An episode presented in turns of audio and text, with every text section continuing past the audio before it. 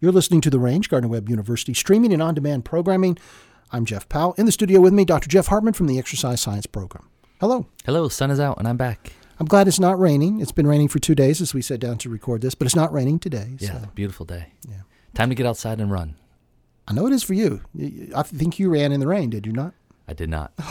You, Those da- al- those you days almost that passed always me. run in the rain. Okay, all right. What are we going to talk about today? It's not running, or maybe it is. Well, it is. Yeah, it is about running. Um, there's a lot of interesting um, research out in the because we missed a week last week. Mm-hmm. The kids were on spring break and I was home and study about um, diet soda and how Oh, that's bad for you. increased the correlation between diet daily diet soda consumption and stroke and dementia.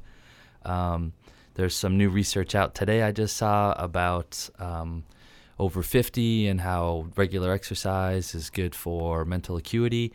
But I had an article I wanted to talk about last week, so humph, that's what we're going to So talk we'll about. go back to last week's, yeah. yes. And it was about how um, running has found, it was found to be the most effective type of exercise to increase life expectancy um, and they found um, running one hour uh, could increase your life expectancy by so one hour a day could increase your life expectancy by up to uh, forty percent. They said uh, it was uh, runners um, can get an extra seven years Seven years. to their lifespan. But to get that seven years, you have to run an hour a day every day. no, No, just an hour a day, once a week. once a week. Once a Sorry, week. I should have Okay. made that more clear. 60, Yeah, I didn't want maybe to run an 60 hour a minutes day week. seven times a week. 60 but- minutes a week. 60 minutes Yeah, a it was week. all you needed to do, which is pretty bizarre when you think about all the things that we've talked about so far.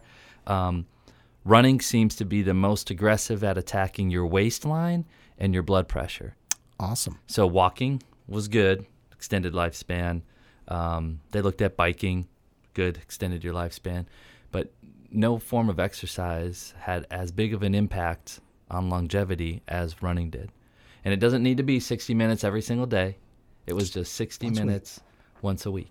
Well, let's define running I guess that's all relative. because I've seen some people who are running. I'm doing air quotes here. You can't see that on the Yeah. radio, but Radio air quote. but but I've seen some people running, and I can walk faster than that, and I don't walk fast. yeah, so it's all it's all relative, right? A, a walk for you might be a run for me, which mm, you know might be a jog for somebody else. Gotcha. So I think the the key aspect is is you, you know you're getting your heart rate up, respiratory rate up. m- You're making your heart work harder, and that's going to help with um, compliancy, and it'll help with um, with blood flow, and and hopefully that'll help with reducing blood pressure long term. Well, there you go. Get out and run one day a week at least. At least. for an hour.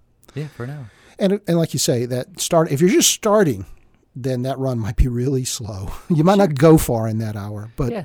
It's you'll- a goal you'll to get work there. towards. I, won't I Exactly. don't recommend anybody getting off their chair, being inspired by us, Running for an hour. and running for an hour today. But you know, guess like I said, walking was effective, Right. just not as effective as running. So I think, I, as always, our take-home message is get off your duff and move. do something, move. Yeah. Yeah.